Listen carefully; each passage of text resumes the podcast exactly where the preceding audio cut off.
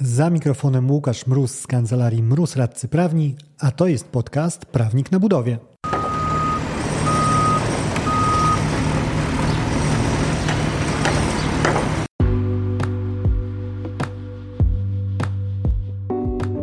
Prawnik na budowie. Podcast o wszystkim, co związane z budownictwem. Uwaga, może zawierać śladowe ilości prawa. Nazywam się Łukasz Mróz, jestem radcą prawnym i partnerem w kancelarii Mróz Radcy Prawni, w której na co dzień pomagamy firmom budowlanym sprawnie prowadzić projekty. Ten odcinek to kolejna edycja mikropodcastu, czyli krótkiego strzału na konkretny temat. Przedostatnie już spotkanie z zagadnieniami partnerstwa i wyrównania pozycji stron umowy przygotowanymi przez Urząd Zamówień Publicznych i w tej edycji obowiązkowe postanowienia umów trafiają na warsztat. Nie jedyne, ponieważ e, akurat ta część dotyczy artykułu 436 nowej ustawy PZP, który przewiduje obligatoryjne elementy umowy o zamówienie, ale no nie są to tylko i wyłącznie jedyne elementy, które mają trafić do umowy. Niemniej te właśnie zostały wyróżnione przez ustawodawcę w taki sposób, że trafiły do odrębnego przepisu i Idąc po kolei, może zanim w ogóle ruszymy w te iście pokolejowe, e, podkreślenia wart e, element, mianowicie to jest otwarty katalog klauzul umownych, czyli wprowadzamy jako zamawiający inne też regulacje, a w niektórych przypadkach wręcz musimy je wprowadzić. Ale jeżeli chodzi o te elementy z artykułu 436, no to pierwszy z nich to jest e, termin spełnienia świadczenia. I oczywiście taki termin był oznaczany od zawsze w umowie, bo warto wiedzieć, na kiedy mamy coś zrobić. Niemniej tym problemem, który zidentyfikował UZP, znowu w moim odczuciu jak najbardziej trafnie, e, było posługiwanie się konkretną datą jako terminem takim realizacji, co było mocno problematyczne w przypadku, kiedy poślizg łapał sam etap przetargu.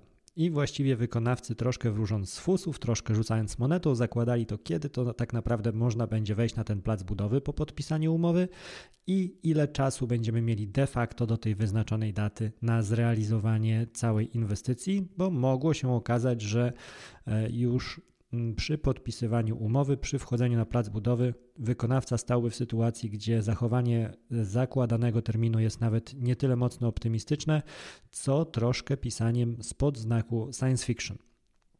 Dlatego idziemy w posługując się nomenklaturą e, PRL-owską troszkę, bo to wtedy były uwielbiane takie zwroty czasookresem, czyli dni, tygodnie, bądź też miesiące czy, czy lata jako E, czas realizacji e, i zdecydowanie dobry krok, jak najbardziej e, przydatny i rzeczy kilka takich na marginesie. Ciekawostka taka, że gdzieś tam mignęło mi przed oczami z praktyki zamawiających, że mają mały problem na platformie pewnej do ogłaszania przetargów, bo okazało się, że nie ma tam za bardzo tygodni bodaj. Ha, tak, chyba nie ma opcji zaznaczenia tygodnia.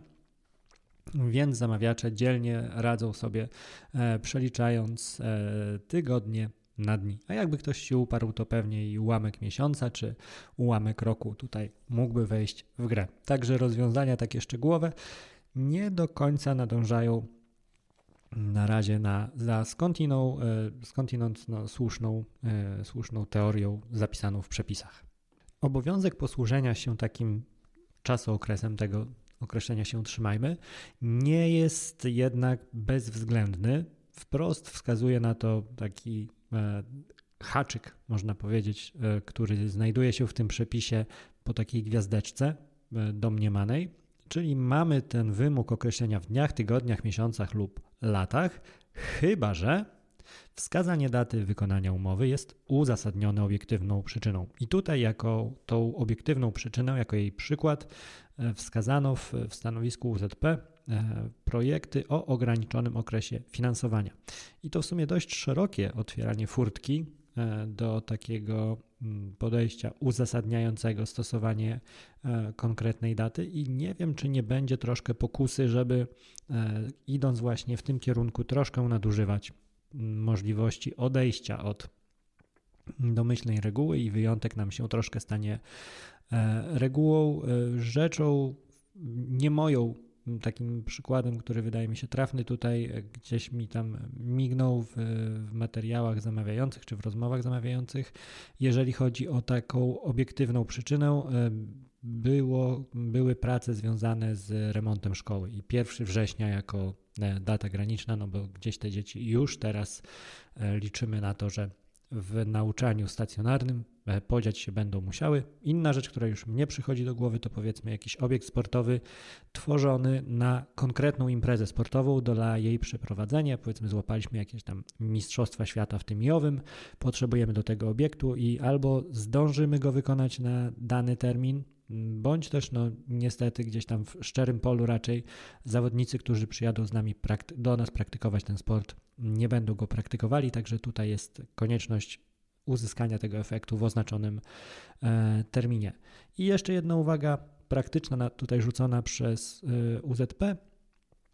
To jest wskazanie, że jak najbardziej także e, okresy terminy wykonania poszczególnych części też mogą e, być wprowadzone, terminy cząstkowe e, w, w, ramy umowy i też tutaj jest rekomendacja, żeby to były właśnie te terminy dzień, tydzień i tak dalej, i tak dalej.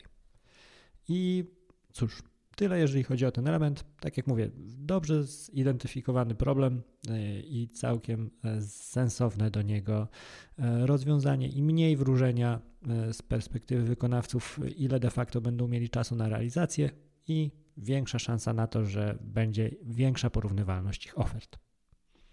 Element drugi, warunki zapłaty wynagrodzenia, czyli znowu coś, co nowinką nie jest, no bo od jak współpracujemy, to i jakoś się tam rozliczamy. Jak się jakoś tam rozliczamy, to powinniśmy wiedzieć, jaki to jest jak najbardziej e, regulowane w umowie. No i tutaj mamy takie przekrojowe omówienie e, zasad i z tych elementów ciekawszych nieco, no to mamy wskazanie, że cóż, decydujemy się albo na jednorazową płatność, albo na płatność e, w częściach, przy czym jeżeli chodzi o płatność w częściach, to w przypadku umów zawieranych na okres dłuższy niż 12 miesięcy nie rozważamy, czy się na to decydujemy, ale decydujemy się na to właśnie. E, a jeżeli nie chcemy tam płatności częściowych, no to alternatywą jest e, udzielanie zaliczek.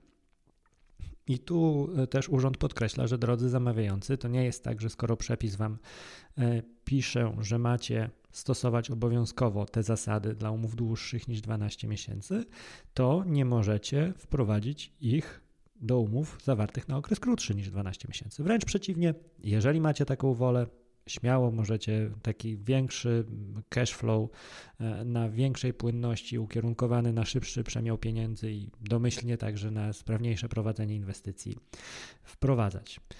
E, I tutaj też e, urząd odsyła do artykułu 447 PZP, gdzie mamy rozpisane dokładnie zasady jak w przypadku robót budowlanych e, wyglądają zasady właśnie zapłaty e, wynagrodzenia. I cóż, mamy, ten, mamy zamówienia na roboty budowlane, których termin wykonywania jest dłuższy niż 12 miesięcy i mamy tam właściwie dwie alternatywy. Albo jeżeli mamy zapłatę wynagrodzenia w częściach, to przedstawiamy te nieśmiertelne lojalki e, ze strony podwykonawców o tym, że wszystko jest super zapłacone. A jeżeli mamy rozliczenie wynagrodzenia w całości po wykonaniu e, całości robót budowlanych, no to z kolei wchodzi tutaj obowiązek udzielania zaliczek i też oczywiście podparty tymi nieśmiertelnymi lojalkami e, od miłych naszych podwykonawców. No a jeżeli relacje z podwykonawcami nie będą już tak miłe, to tutaj też taka okoliczność jest przewidziana jak najbardziej w przepisach i mamy zastrzeżenie dalej w artykule 447, że jeżeli mamy albo czy to wypłatę należnego wynagrodzenia za odebrane roboty, czy to udzielenie kolejnych zaliczek, możemy zatrzymać jako zamawiający mm, ten proces, zaciągnąć hamulec ręczny płatnością, ale co ważne, w części równej sumie kwot wynikających z nieprzedstawionych dowodów zapłaty. E, także podkreślenie jest warte, że tylko w tym zakresie jest podkładka na wstrzymywanie płatności.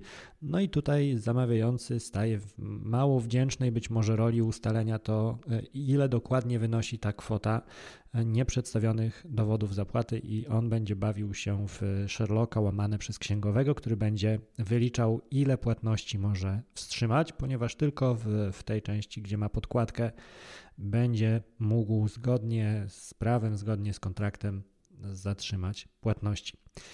E, I też kończąc już jakby ten wątek, ostatni element, czyli e, jeżeli mamy wrzucenie płatności w częściach, to zamawiający ma też możliwość e, wskazywania w SWZ, jak procentowo widzi ostatnią część tego wynagrodzenia, przy czym widzieć jej nie może na poziomie większym niż 50% wynagrodzenia. Czyli nie ma tutaj pełnej swobody, a e, określona pula pieniędzy musi wcześniej, przed tą ostatnią płatnością do wykonawcy trafić. Punkt trzeci. E, interesujący mnie mocno zawodowo, czyli e, łączna maksymalna wysokość kar umownych. I tutaj kilka uwag, już nie wchodząc w samą ideę ograniczenia kar limitowaniem, e, to co zwróciło moją uwagę w samym dokumencie. Po pierwsze, podkreślenie przez e, Urząd Zamówień Publicznych, że mamy tutaj wpisany w ustawie artykuł 16, który przewiduje w największym uogólnieniu, że postępowanie musi, musi być fajne, równe i tak dalej. E, czyli mamy prowadzenie tego postępowania, udzielenie zamówienia w sposób zapewniający zachowanie i uczciwej konkurencji, i równe traktowanie wykonawców, i przejrzyście i proporcjonalnie prowadzimy je również. I tutaj punkt zaczepienia ten przepis stanowi dla UZP jako taki punkt wyjścia do podkreślenia, że słuchajcie, drodzy zamawiający, te kary to nie są takie wasza wolna twórczość, tylko to musi być coś, co nie będzie prowadziło do nieuzasadni nieuzasadnionego wzbogacenia was, a po drugie, że nie naruszycie zasady proporcjonalności. E, I z dwiema rzeczami się zgadzam, z tym, że pierwsza wydaje mi się, że to jest raczej jednak e, etap realizacji umowy, Czyli jeżeli chodzi o nieuzasadnione wzbogacenie zamawiającego, to dopiero de facto już kiedy zmaterializują się okoliczności naliczenia kary, będziemy mogli ustalić, czy w tym konkretnym kontekście dojdzie do nieuzasadnionego wzbogacenia. Na samych gołych postanowieniach umownych i zawartych w nich stawkach to raczej będzie troszkę przywcześnie, żeby to oceniać ale jak najbardziej zasada proporcjonalności tutaj się kłania, czyli dobieramy po prostu kary, które są adekwatne do interesu zamawiającego, a nie które są strzelane, bo w myśl zasady im więcej, tym lepiej. Rzecz druga, mm, tutaj bardzo mocno zaakcentował UZP e, funkcję kary odszkodowawczą. Podkreślił bowiem, że kara umowna to jest surogat odszkodowania, więc powinna zmierzać do naprawienia szkody wyrządzonej zamawiającemu z tytułu niewykonania lub nienależytego wykonania świadczenia niepieniężnego, natomiast nie powinna stanowić dla niego źródła dodatkowego zysku. Znowu, zgadzamy się, bo z trzech funkcji kary umownej, czyli odszkodowawczej, represyjnej i stymulującej, ja zdecydowanie również e, wpisuję się w ten nurt, że to ta, e, ten surogat odszkodowania, ta funkcja odszkodowawcza, kompensacyjna to jest ten największy ciężar gatunkowy kary i głównie przez ten pryzmat powinniśmy na nią patrzeć.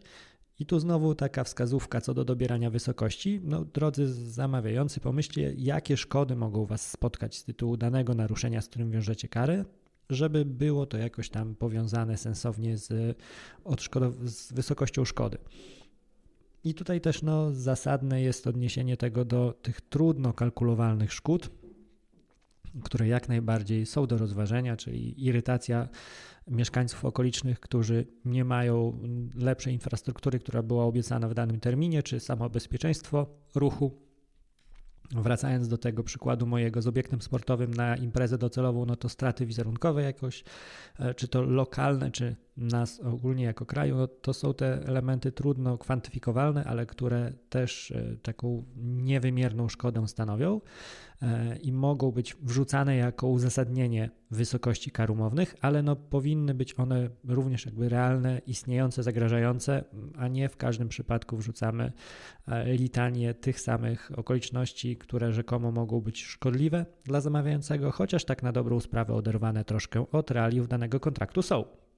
Innym elementem, który w sumie nie jest wprost w dokumencie zawarty, ale który gdzieś tam był jedną z ciekawszych e, wątków, jednym z ciekawszych problemów podnoszonych co do tego postanowienia, co do obligatoryjnego określenia łącznej maksymalnej wysokości kar umownych, była sytuacja, gdzie kar takich w ogóle nie ma. Bo być może dla spróbowania czegoś nowego, jakiś zamawiający gdzieś tam się zdecyduje na zawarcie takiej umowy, która żadnych kar nie będzie przewidywała, chociaż z opracowania, nie wiem czy nie właśnie UZP gdzieś tam e, sprzed lat kilku wynikał taki wniosek, że raczej e, szybciej znajdziemy jednorożca niż taką umowę, ponieważ kary umowne są stałym elementem kontraktowym, jeżeli chodzi o zamówienia. E, niemniej, no, jeżeli mamy przepis, który stanowi, że jest wprost wymóg zawarcia takiego postanowienia, który wskazuje limit kar, a jednocześnie nie mamy kar żadnych, no to cóż z tym zrobić? I formalistyczne podejście nakazałoby przyjąć, że cóż, skoro mamy obligatoryjny obowiązek umieszczenia takiego postanowienia, to odpowiednio umieśćmy, chociażby pisząc, że limit kar wynosi 0 zł, ponieważ kar nie ma. No ale raczej idźmy drogą zdroworozsądkową i w przypadku, kiedy żadnych kar umowa nie przewiduje, to tym samym limitować nie ma czego, więc nie ma też tu mm, kruszyć kopii o to, że umowa nie zawiera mm, postanowień, które wskazują, ile kar można dochodzić.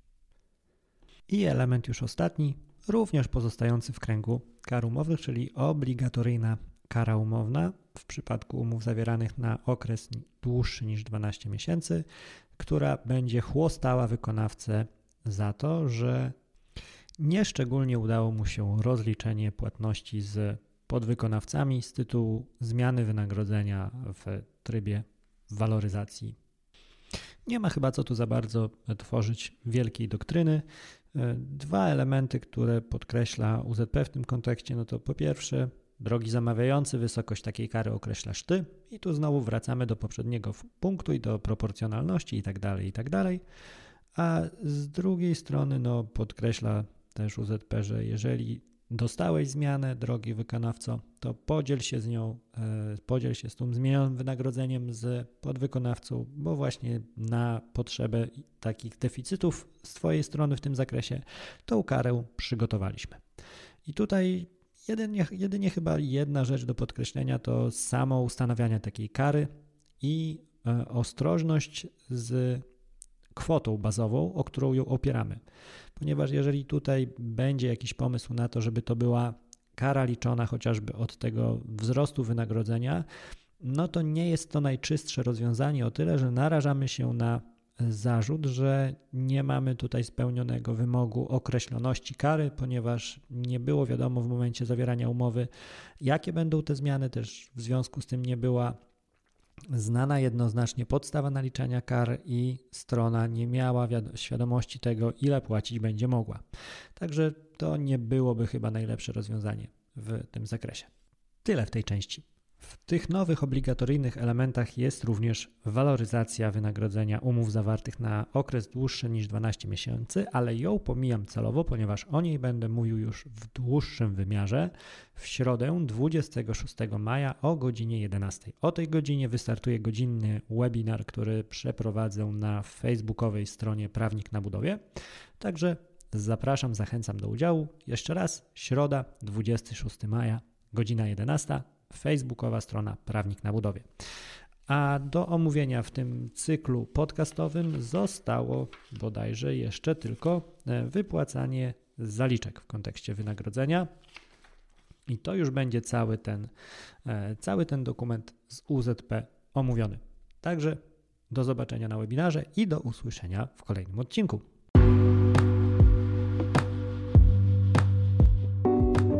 To wszystko w tym odcinku. Dzięki za jego odsłuchanie. Przy okazji zapraszam Cię do śledzenia mnie w mediach społecznościowych. Na LinkedIn znajdziesz mnie wpisując w wyszukiwarce Łukasz Mróz. Na Facebooku natomiast i Instagramie jestem dostępny jako prawnik na budowie, czyli tak jak tytuł tego podcastu. W wersji bardziej klasycznej możesz do mnie napisać na mroz.kancelariamroz.pl. Do usłyszenia w kolejnym odcinku. Dzięki za odsłuchanie tego odcinka. Jeżeli chcesz się ze mną skontaktować, możesz napisać na biuro małpa kancelariamroz.pl albo zadzwonić na 577 665 077. Znajdziesz mnie też w mediach społecznościowych. na LinkedIn jako Łukasz Mróz, a na TikToku, Facebooku i Instagramie jako Prawnik na Budowie.